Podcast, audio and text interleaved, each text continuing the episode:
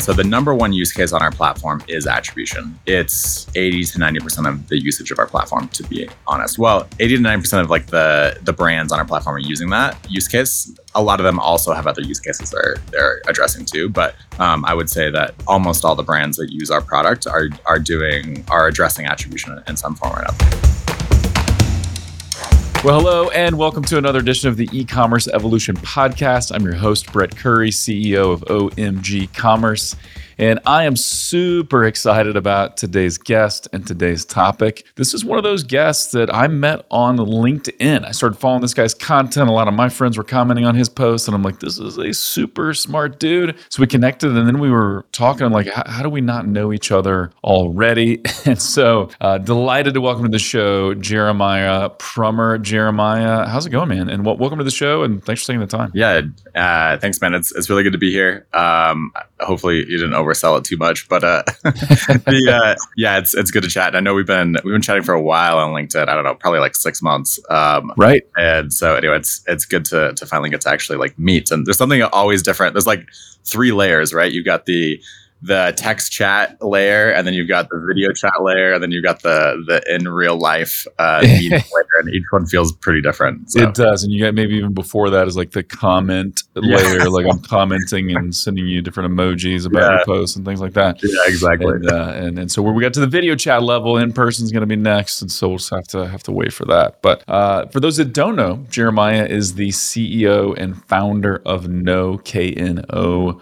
commerce and used by a lot of the fastest growing D2C brands.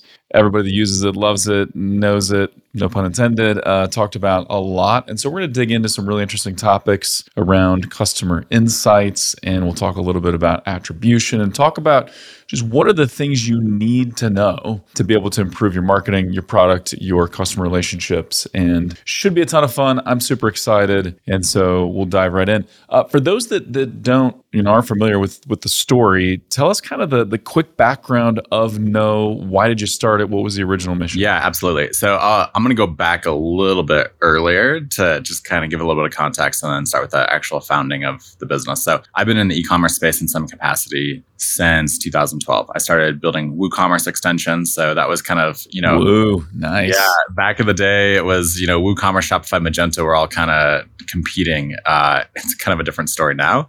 Um, but uh, at the time, WooCommerce was really hot um, and it was open source software. So really, really cool experience, honestly. It's very different than what I'm doing now, I'd say.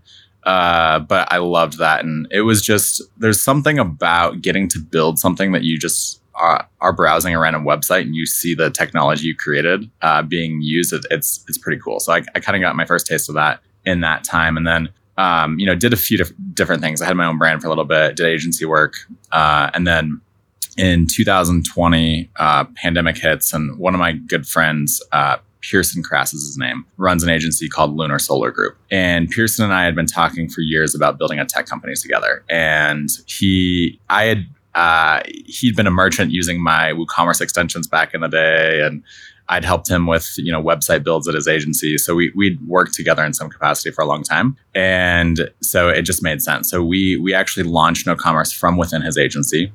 Uh, they had some internal tools. We basically just like revamped into a uh, really lightweight surveys product that was kind of our pilot application. And then we started building our platform on the side. So we launched that just so I could get some experience in the Shopify ecosystem uh, and learned a lot over that first year while we were building the main platform. And then we launched that main platform in September 2021. We split the company out into a separate entity. And that was kind of the, the genesis of everything. So it's really been just over two years since we actually launched the full platform. That is wild. So it's, yeah, it's been kind of fast. I don't know. Sometimes yeah. I'm like, I just want this to slow down a little bit, just get some rest. uh, but it's also fun. So there's that, that trade off. Totally. Right? And so. no rest for the weary, especially not in this yeah. environment. But really, man, I would, I would so much rather do something something that, that I love than than to be bored. And so, Absolutely. as long as you can find little bits of rest in uh, the chaos and speed, then then you can probably keep going, which, which you guys have done. Uh, that's wild. I actually did not know that it was just in 2021 really that you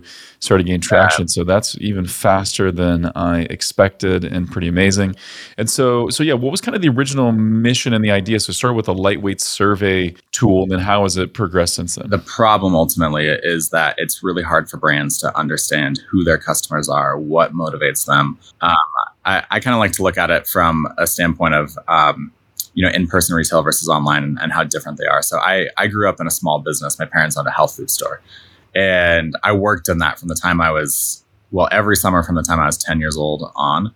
Uh, but even before that as a as a kid i was around a lot right? And so you see the same people walking in the door. Uh, you and at the time it was uh, you know nothing was digital.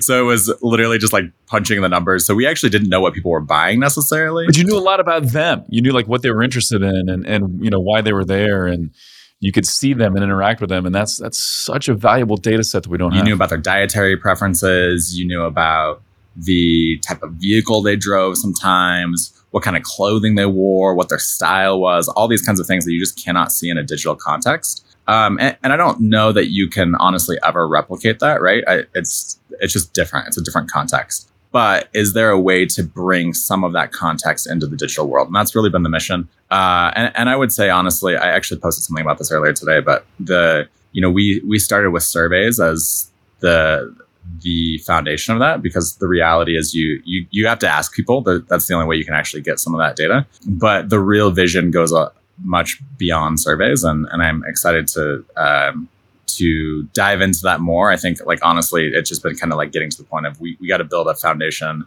Uh, we have about three thousand brands we work with now, so kind of got to get you got to get the foundation in place. You got to know what you're doing, and then you can build on top of that. And that's really been the the entire approach. That's so awesome. And and you really talked about. I read, read a post recently that you made on LinkedIn that you know first ever customer mm. insight platform, right? We have we have data, we have attribution tools, we have different analytics, but customer insight platform. I think you've already talked about it, but but any anything else you would add to that, or any other ways you would explain that to, to kind of shed light on what you guys are trying to accomplish? So there's a there's a lot of really great products out there that are focused around understanding things like lifetime value of your customer. Um, what types of products cross sell well together? If somebody buys product, uh, you know, if they if they buy a pair of shorts on order number one, they're likely to buy a pair of socks on order number three, right. like that kind of stuff, right? Which is all really great information. And there's some amazing tools that do that.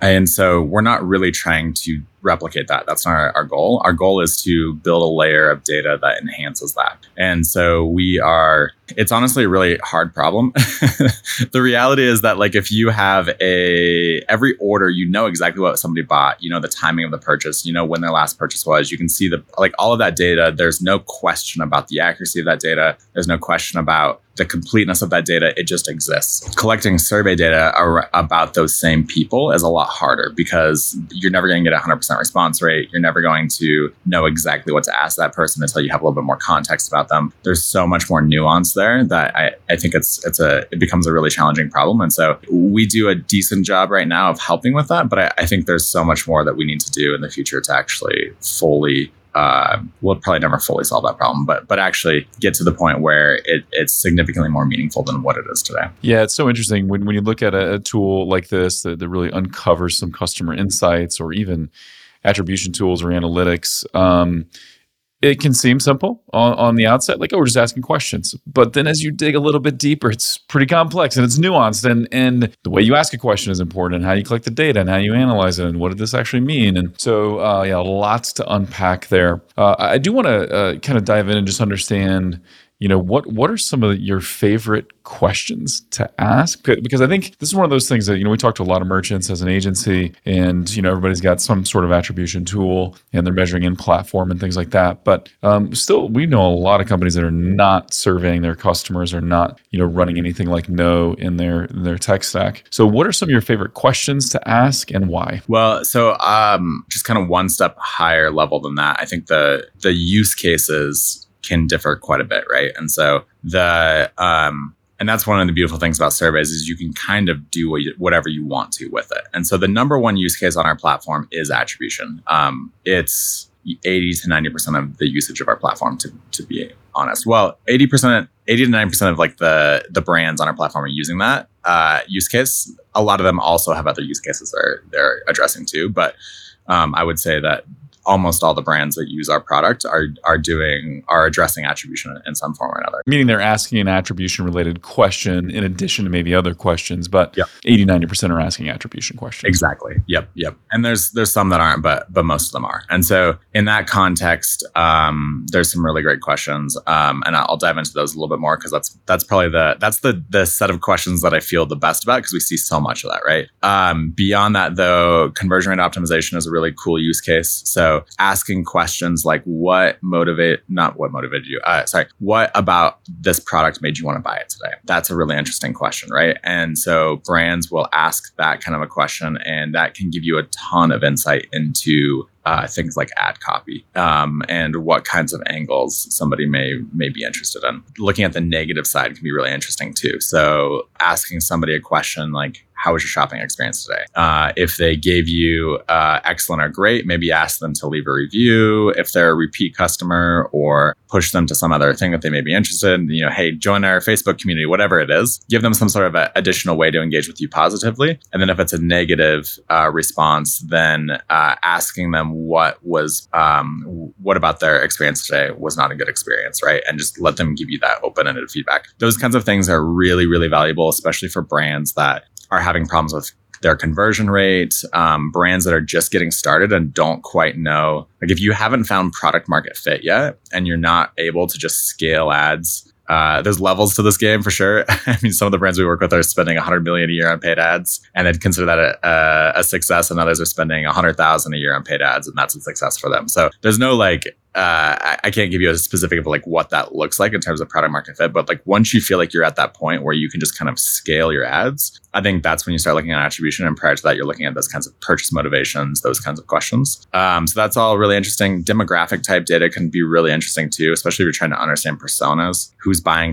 what products, what kind of messaging is resonating with with different demographics. That all can be really valuable. So um, a good example of that just broadly speaking, we see uh, that men between the ages of 25 and 44 spend a lot of time on YouTube and um, high rating and reviews of products has a major impact in their purchasing behavior. So if you're showing ads on YouTube, that's probably a good thing to have in the back of your pocket. Like, okay, if if I if men in this demographic are typically the best audience and they're looking for this type of product, they're spending a ton of time on YouTube. Maybe that's where I should start and then iterate from there. So that kind of stuff can be really really valuable. Um, and then on the attribution front, so I'll I'll dive into a set of questions that we really like to see brands ask. So question number one: How did you first hear about us? Um, and we actually have a survey template that we recommend here, which gets uh, that question alone sees about 1.3 million responses per month on our platform,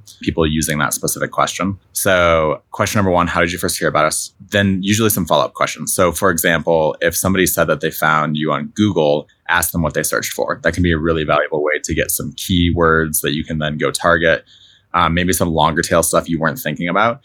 And what you find that's super interesting in that context is people will literally type in what they typed into Google. You can tell just based on like the response, right? You you look at that and like, okay, you would never type that unless you were doing a Google search. So it's kind of cool to see that data. Um, so we'll usually suggest some follow up questions to that. How did you first hear about us? And then ask what brought you to our site today. And what we're looking for is the difference between a discovery channel and a purchase driving channel in those two. So discovery channels are the places where somebody is going to find your brand for the first time. Uh, Google, Facebook, Instagram, TikTok, uh, word of mouth, uh, retail store. Those are the kinds of things that are driving that top level discovery. But then the purchase driving channels are more focused on I saw an ad.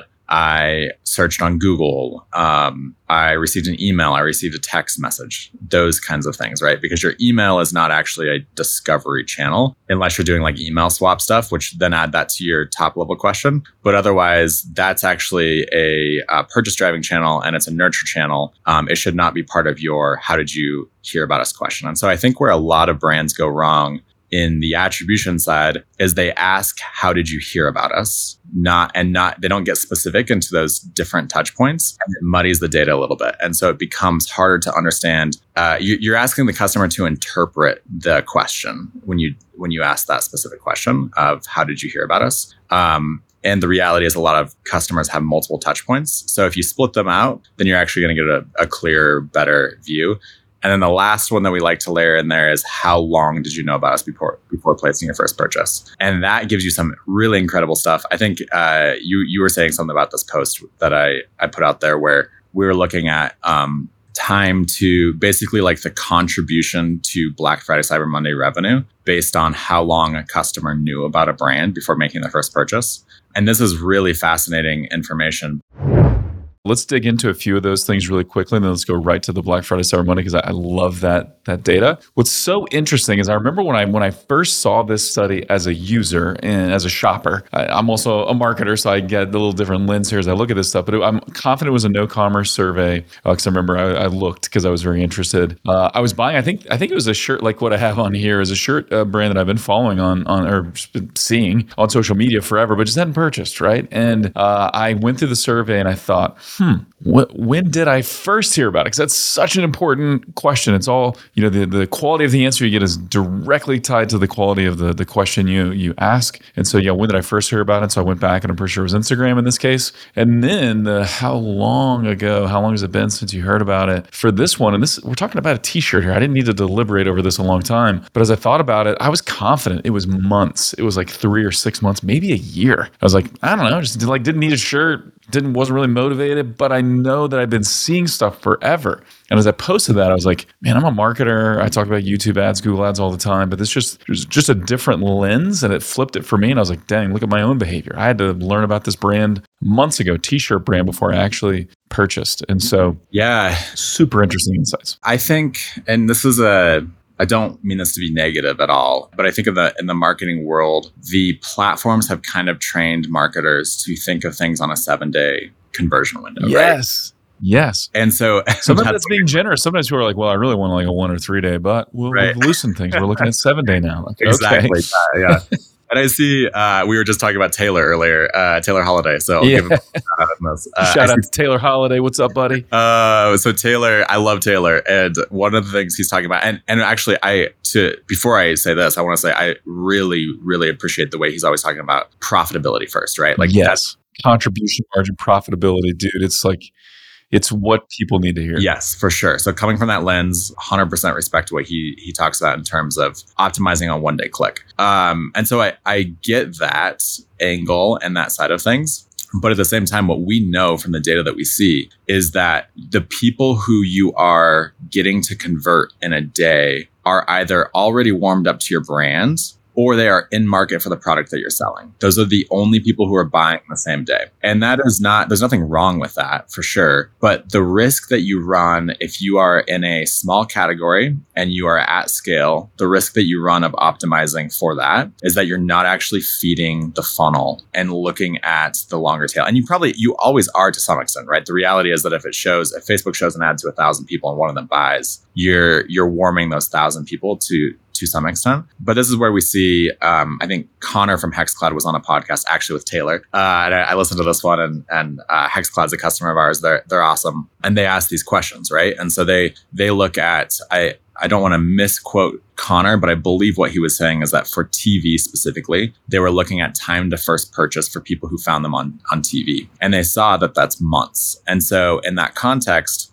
Connor was saying, like they know Black Friday, Cyber Monday is November, right? So they started spending heavier on TV in August, September, October, gearing up for those purchases that they know are going to come through in November because they have the data to show that it takes people months to purchase. The other thing that we know about asking survey questions is that it's it's not 100% accurate, right? And you compare that against click data. Click data is also not 100% accurate. There's there's there's problems in every type of data, right? But it's about understanding the bias of the data. And so the bias of the data in surveys is memory. And so uh, and that's that's the thing that impacts most of it. And we've done some studies around accuracy um, and just looking at the the way that people respond. The reality is the vast majority of people try to answer these surveys accurately, um, and there's ways to help with that too. Don't force them to take it; those kinds of things.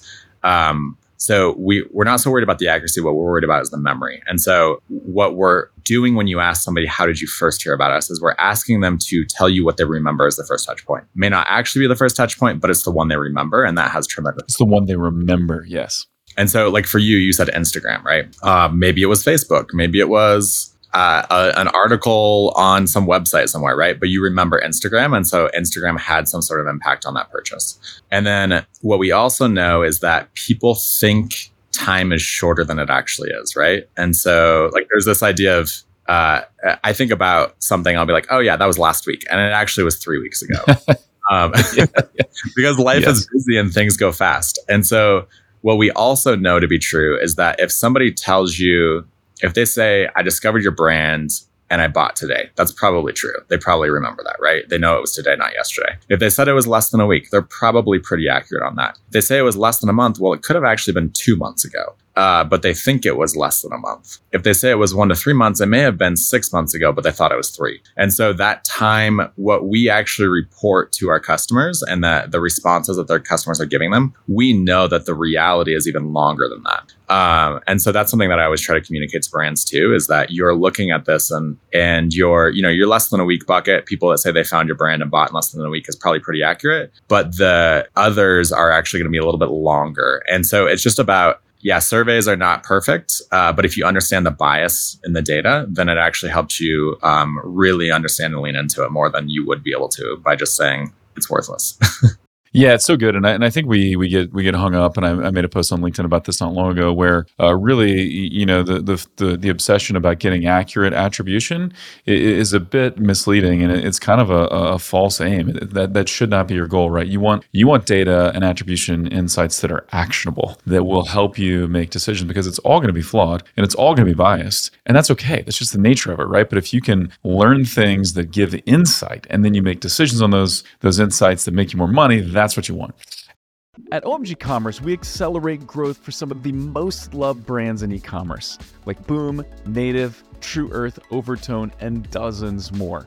If your Google and YouTube ad performance isn't where it should be, if you're struggling with Performance Max, or if you're not scaling like you'd like on Amazon, then we have two ways to help.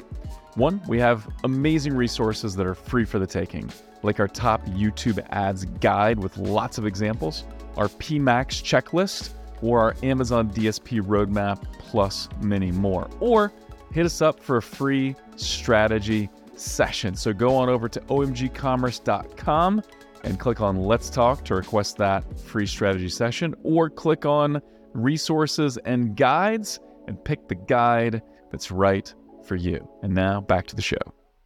Love the way you frame that because, yeah, we do often forget what we do or when or whatever. But understanding that it still sheds tremendous insight, right? Because yeah, maybe in this case I did see an Instagram ad in an article and maybe I saw like a friend wearing the shirt, but I forgot. What I remember is Instagram. And so we should give more credit to Instagram in that case, right? Because that's what I remember. So that, that that's accurate. And then kind of knowing the biases towards the way we, we view timelines also helps. But uh, yeah, I think that the big eye opener here is I remember seeing data because uh, we, we pour through a lot of Google Analytics and Google Ad reports and Amazon and things. Seeing the this report for fairly expensive, relatively speaking. It was like an aftermarket auto part, but it was kind of expensive for the average consumer. And I remember seeing the report that like most of the purchases were in seven days. And I'm like, I don't buy it. I just don't buy it. Like, I think this is something you would have to see and see again and talk to somebody maybe and research before you bought it. And and I really think it was kind of the the bias towards click data and and recency and cookies dropping off and other things that led to that insight. I would love to have seen that that company run surveys because I bet it would have confirmed what you already see that the, the timeline is much longer. Well, and I, I think that's one of the things that I don't know that people know about or consider with Google Analytics is that it's session based data, right? So Google is telling you based on the session data they have that this took a day or I, I, mean, usually if you look at Google Analytics, it's telling you that most of your purchases are happening in 48 hours, which is true for some brands, but it's actually very rare. Um, in in aggregate, we see about forty percent of people saying that they discovered and bought from a brand in less than a week, uh, and sixty percent say that that journey took longer than a week. And so, again, going back to what I was saying earlier about that that timeline, that time, the actuality of that timeline gets longer and longer the the further away that person is from the actual uh, discovery event, right? And so the um, and I've seen I've seen it where a brand has seventy percent of people buying in a day. That does happen for sure, um, and that's where it is actually valuable to ask those questions for yourself because you don't know uh, unless you ask. But but a lot of times, what they're doing in that context is they're, they're not. It's usually a commodity sort of product, right? Um, it's usually trendy, and it's usually something that has a viral sort of appeal. That's what allows it to to be bought in that sort of timeline. And most companies, that is not the reality for your product uh, or your market, or or or you're not following a trend, right? And so, uh, it, outside of those types of companies, it's pretty rare that most of your people are actually buying in less than a day. Yeah, and, and I think you know the the point about it being kind of trendy and you know that can kind of help feed into an impulse purchase goes back to what you said before, where really the, the only people that are buying very quickly are those that know your brand and know you, or they're actively shopping. So they've got education. This has been in, in their mind, or at least in the back of their mind for a while, that they want a product like yours. Otherwise, it just doesn't. It just takes more time. It just takes more time than a week. Yep. So Absolutely. Yeah. And this this is one of the things about Google that I think is really interesting. And I think we're going to see a lot of this with AI soon too. I just was talking to somebody about this yesterday, but with Google, you're in active problem solving mode, right? And so when you are searching for something on Google, it's because you're trying to solve a problem. If you're trying to solve a problem, you're likely to buy a product or buy some sort of solution to that problem. Uh, and so really at that point you're just looking for the right fit to solve your problem and i think that's what's really really compelling about it. each channel has its advantages and disadvantages uh, something like tiktok even youtube actually if you want to split google search and youtube is completely the opposite if i'm on youtube i sure show me that ad but i'm not going to click on your ad and go buy something right now i'm in the middle of watching my sports commentary video or this gaming thing or whatever it is right uh, listening to my favorite podcast. It, I'm not gonna I'm not gonna stop what I'm doing. I may not even be looking at it sometimes, right? Like that behavior is pretty common on Google too. And so in that context, it's very different than somebody searching and clicking and buying. And we see the data that we see backs that up. Like if you if you look at, I haven't published this yet, but um, I actually will soon because it's it's cool information. Uh, we looked at TikTok specifically. So same set of orders that have a survey response of how did you first hear about us uh, the percentage that are attributed to TikTok by a survey response is like five times higher than the click than the first click data Wow. first survey data, uh, response data. And YouTube is the same as our behavior. And then as you go, th- those are somebody called me out on this on social, and this is a fair call out that channels are not necessarily uh, uh, high versus low of funnel, and that's true. But there are channels that lend themselves more towards top of funnel versus bottom of funnel. And so, in the context of TikTok, YouTube, uh, connected TV, even those are usually more of like a top of funnel orientation. You're usually you're oftentimes showing your ad to somebody who isn't familiar with your brand. Uh, and, and actually, it's even less about that. It's about the intent of the person at the time that they're be- being shown the ad. Right. That that actually is really what matters the most. What is the behavior of that person at that moment? Um, and so at that moment, they're in entertainment mode, right? And then you look at that versus a, a channel like a Twitter or um, Instagram or Meta. I actually think part of this is just Meta's algorithms. They've figured out how to get the ad in front of the right person at the right time better than anybody else. But those are it, when you look at those, the click and the response are more closely aligned. And then you look at something like Google, and it's actually the complete opposite. Google gets a lot more clicks than the responses indicate. Uh, and so they all have their advantages and disadvantages. It's just really about understanding the behavior of each and the people that are on each and looking at survey responses and click data in, in light of that. And that's kind of what we, we try to educate people on. Yeah, that's really that's re- is really good insight that there's no like top of funnel medium per se and bottom Yeah. of funnel medium, right? Users just use platforms, right? I'm not like Yeah. I don't choose to get on TikTok when I'm at the top of the funnel. Like, that's not a thought. I'm just going to consume content. But the mode that someone's in, the messaging, and kind of the way we view it as marketers does shift. And and I love that data from TikTok because yeah, 100% YouTube is in in the same boat, right? And we spend millions a month on on YouTube for our clients, and it's one of our favorite channels. But people don't click that much, right? We even saw this report that showed that the click through rates on Facebook ads are more than double what they are on YouTube because I'm not on YouTube to click your ad. I'm on YouTube to watch a specific thing. Where on Facebook, maybe I'm just kind of hanging out and I'm so I'm more likely to to click and explore and wander and things like that. And I know the same is true for for TikTok. And so yeah, we can't we can't measure. And you know, I was just on a call the other day with this this really nice brand and they're big and they were they were talking about last click attribution. I'm like, guys, so let, let's let's unpack this a little bit. How are we going to hold? How can we hold hold every channel to the same standard? How, how, do we do that? Yeah, one click works great if I'm then I'm all search and performance max and shopping, which, which I know that world really well. Right. So if I'm all last click, then let's stop Facebook and let's stop YouTube. Yeah. But then you don't you can grow. make that look really good too. You can I can make that I can shine, man, and I'm I'm a Google guy, so I can make that look really good. Yeah, yeah. But but eventually you you dry up. So really good stuff. So so let's let's then kind of click into that Black Friday Cyber Monday data. And I know when folks are watching this, it's it's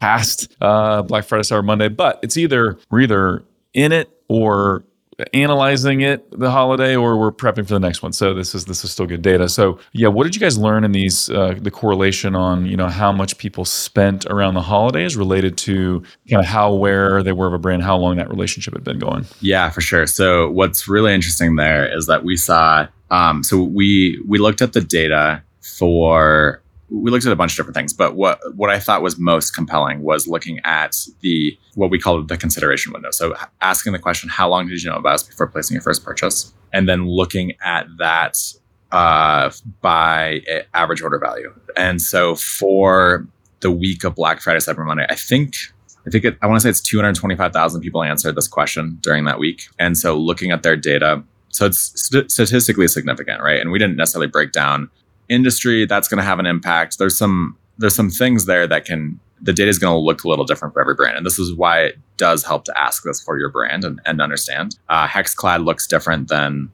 uh, Olipop as an example of one, one of our other customers we work with right? Like it's just different. One of them is a thousand dollar cookware set and the other one is a I don't know, I think it's like 35 or 40 bucks to buy a case of, of soda off of a website. So it's just different. And yeah, so, Olipop is the, um, it's like the, the gut healthy soda, right? Or whatever. It's got some um, probiotics and stuff in it. Yeah, exactly. So like it's just different and consideration windows are different. Um, and so what we saw is that the people who said that they knew about a brand for less than a day had a basically a, uh, about a 25% lower average order value than the average of all people who bought uh, for Black Friday, Cyber Monday. And then it climbs up pretty well from there. But basically, what you see is that from you know the lowest AOV is that less than a day. Second lowest is less than a week. Uh, then you got less than a month, and it just kind of trickles down. And and those uh, basically, you know, once you get to call it three plus months, there's really no meaningful difference in, in AOV.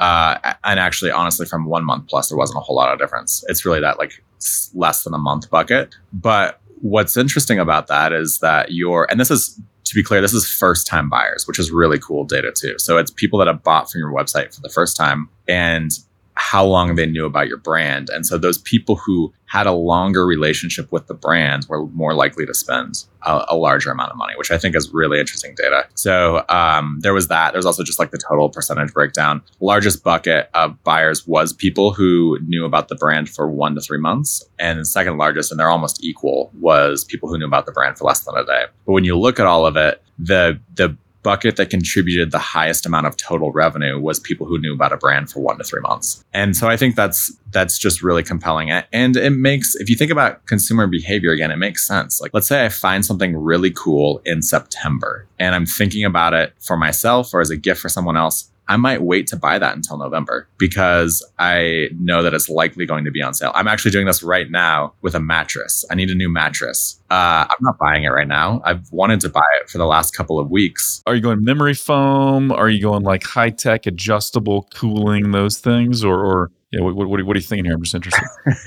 I don't. Uh, I don't know. so I actually haven't figured out exactly which one yet, but I know that we're kind of we're gonna we're making our decision over the next week or so, uh, and then we're gonna look to buy in November, and we maybe won't actually buy too. That's the other thing is there will be, uh, you know, if we decide the price isn't right and Turns out we actually swapped out our matches with another one that we had from our guest room. And it's a few days ago, and we're both sleeping way better. So we might just stick with that. You're like, maybe this is good. Maybe yeah. this is enough. maybe this is fine. Uh, but regardless, we're we're doing our research now. Um, we are looking into all of this now, but we're definitely not buying before Black Friday. That's when we're going to buy. And so uh, that is normal behavior for this time of year. And so you're actually you're just prepping people. That's the downside of something like a Black Friday is one of the things we don't really know for sure is is how much of the demand are we just delaying and then discounting uh, as a, as an entire industry. Uh, it, it, that's hard to say, but but I do think that that's that's an angle we didn't look at with this research, but we actually should. we've trained people to wait for Black Friday, Cyber Monday. It's it's not going to change. It's just it's it's in, ingrained in our minds, and our behavior as as consumers. So we'll keep doing it. But yeah, what's so interesting is you know looking at that, you know, the, those two major categories of people that spent money on Black Friday, Cyber Monday, and for first time customers, it was about equal number of people that had known about it. You said less than a day or or less than seven days. What was that, That first bucket? yeah, reported less than a day versus reporting one to three months. one to three months. But the one to three month category produced more revenue, more valuable customers, higher AOV, and then would likely lead to, I'm assuming, and I'm guessing you didn't really break this down, but probably better LTVs and other things like that. Yeah, Um, and that's actually a good follow up research on this too, right? And I actually was just thinking about this morning. I need to talk to a couple of brands we work with and say, hey, let's study the LTV of your Black Friday, Cyber Monday customers based on how long they knew about your brand, because I think that's pretty compelling. But yeah, that's uh, that's not something we have data on right now, and I think it's really interesting. The and it was I'm this is off the top of my head, so it may not be exactly accurate, but I want to say that one to three month bucket was about 35% more revenue than the the less than a day bucket. And total. significant. I think when you understand that, then you're willing to make the right decisions that feed overall profitability and healthy revenue and good customer acquisition. Where if we get too obsessed with the one day click, we may be tempted to go down a path we shouldn't go down. Where if we realize that a little bit of cultivation of that one to three months actually leads to higher AOVs and probably more valuable customers, it at least shifts the perspective. It shifts our patience for sure. It's but it's likely gonna gonna shift our media mix just a little bit, and and may even shift our discounting uh, approach and and several other things. But we we got to see this data to be able to have that insight. Yeah, absolutely. And, and what I hope with sharing these kinds of things too is that a marketer can go to their, you know, especially with the brands we're working with that are say 50 million a year plus in revenue. You got your marketing team, you got your finance team,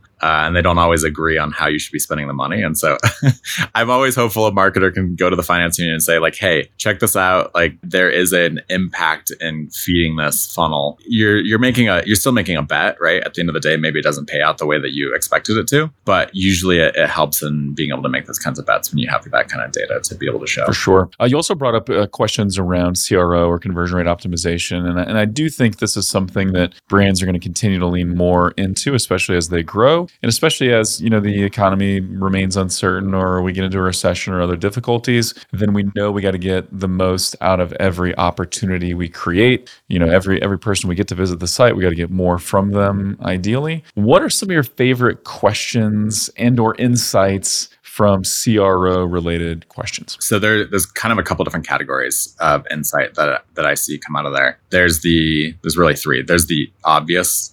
so, uh, you know, you see things like price. So I'll use Olipop as an example. Somebody will will you know buying buying uh, I think it's like thirty five dollars for a twelve pack. That's significantly more expensive than a you know a twelve pack of Pepsi off the shelf at, at Safeway. So when they see somebody, if a brand like that, I actually don't even know if they ask those questions, but in a context like that, a brand will look and they see people saying price was a reason that they almost didn't buy. That's a that makes sense, right? So that's there's the obvious category, and most of what you see is going to come through as obvious. And then you've got the technology problem category, which I think is really interesting. Um, I see things like you're Affirm and like I clicked to pay with Affirm and then I couldn't get back and I I didn't want I decided I didn't want to pay in four installments and I couldn't find a way to get back to only pay one off right? So that's that you know in a, a single response maybe doesn't make you change your your behavior. When you start to see patterns and things like that then you look at it and say okay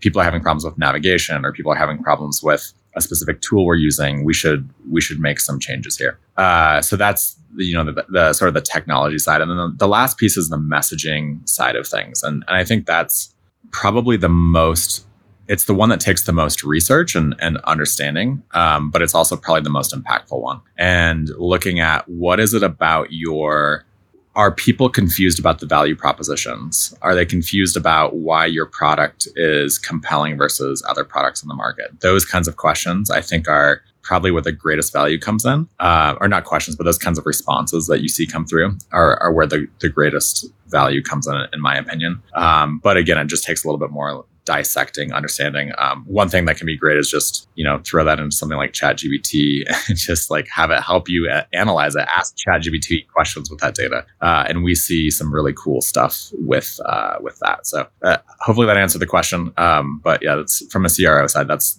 kind of the three categories I look for. And then obviously you can have a pretty open-ended questions to get that data, but you can also start to dive deeper into specifics around that if you if you feel the need to. Um, And you can you can have follow up questions too, right? Ask an open ended question or ask a, a relatively vague question, then have some follow ups then based on that answer. yeah, exactly. Um, you can do text based is a little bit harder because you, you basically are like searching for a keyword and then asking a question based on the keyword, but that's possible. And then um, you know, starting it off with a uh, we actually do this a lot with abandoned cart surveys where we'll ask a question um, just ask somebody, hey, is there a reason you didn't buy today? And you give them a few preset options. And that is a really nice one because then you can guide them down a specific path based on what they answer. So you may, uh, one one brand we work with, they they have to do hazmat shipping, which I think starts at forty dollars, and that's their number one yeah, it's their number one. They're they're literally selling like a fifteen dollar product and it's forty dollars shipping. And so uh,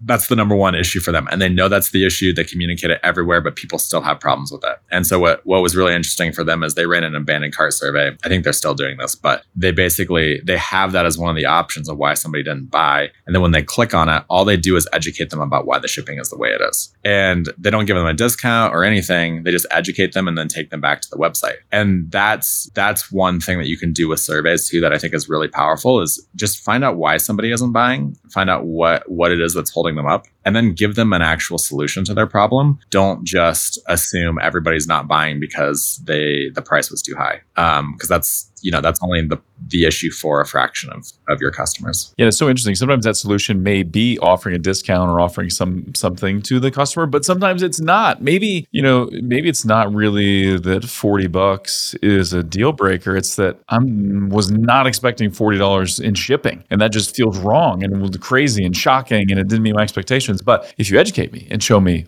why you have to do that, why that's required because it's hazmat or whatever, then maybe I'm like, okay, that's fine. Uh, yeah, now that you explained it, I'll do it because I really want the thing, and 40 bucks isn't a big deal, but it, it is when my frame of reference is free shipping or $5 or $10 or something, not 40. Yep. And so like for that brand specifically, one of the big use cases is gender reveal parties. And so you can go on Amazon, you can find for 15, 20 bucks, you can find a gender reveal smoke bomb, but it's not actually a smoke bomb. It's a powder thing, right? Like a, a shoots powder in the air.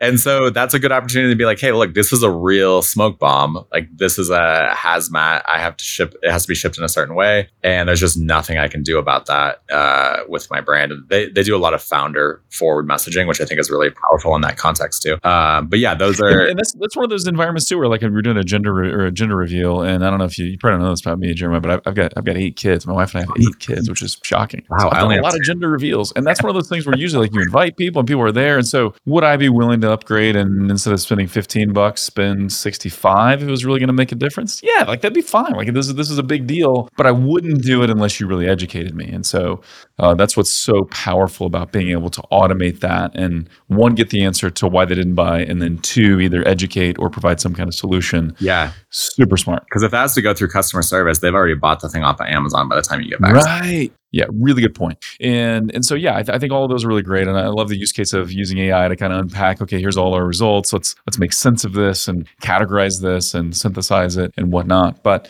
but yeah, you know, some of these you're just not going to know unless you ask. And once you ask and get these insights, it's gonna it's gonna trigger all kinds of solutions and ideas in your brain. And so you just you got to ask. You just got to do it.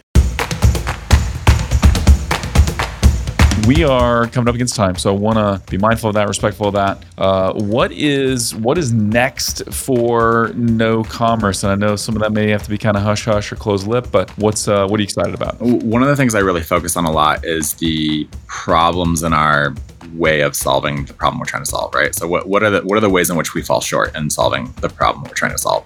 And there are a couple of big problems using surveys. Uh, number one is you got a response rate issue. You're never going- to get 100% of people to answer a question. And then, so you've got that that issue. You also have the issue of you're limited uh, on collecting data by when you started asking it. So if you want to know about your customers from three years ago, and you uh, you want to know something specific, even if it's something like a like demographics, right? It's really hard to go back in time and Right. ask that question. Right.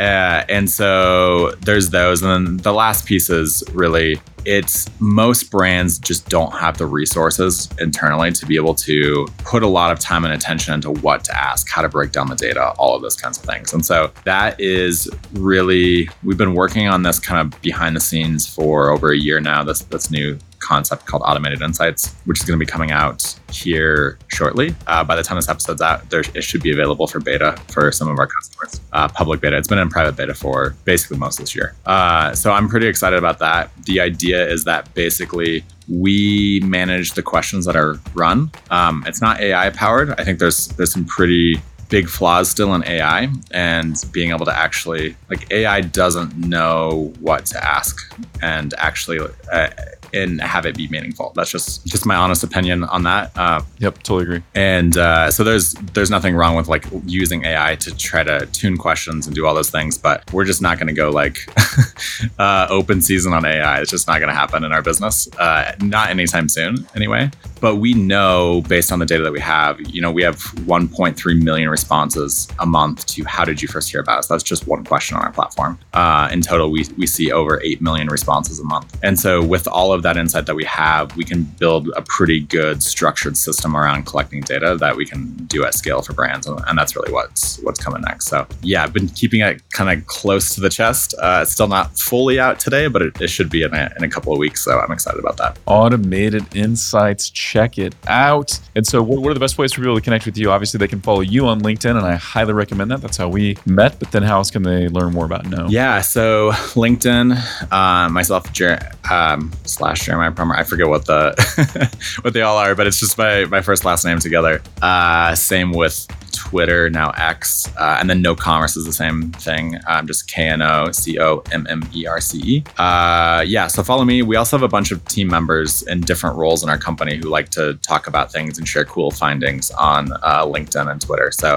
uh, I feel like they're more LinkedIn usually, and I'm more on the Twitter side. Uh, so we've got uh, both going on. But yeah, definitely would love to connect with you there. You can send me an email to just jeremiah at knocommerce.com uh, if you have any questions. I'll be honest, my email is the last thing I check every day. So Stick to the I- socials. Be respectful of the inbox. Stick to the socials. You get Re- You get responses. socials, yeah, socials and Slack is kind of where most of my communication actually happens, and then I, Totally I get usually it. a once a day email uh, check. So yeah, totally get it. Jeremiah Prummer, ladies and gentlemen. Jeremiah, this was super fun, yeah, very insightful. Uh, we'll definitely have to do it again sometime. Really appreciate it. yeah, man, really appreciate you. Thanks. Awesome. And as always, thank you for tuning in. We'd love to hear your feedback. What would you like to hear more of on the podcast? And hey, check out KNO Commerce, check out Jeremiah, worth the follow. You got to dig in. I believe this is one of those uh, next phases, next steps of growth for D2C brands is getting these deep customer insights that I think only surveys can unlock. So check it out. And with that, until next time, thank you for listening.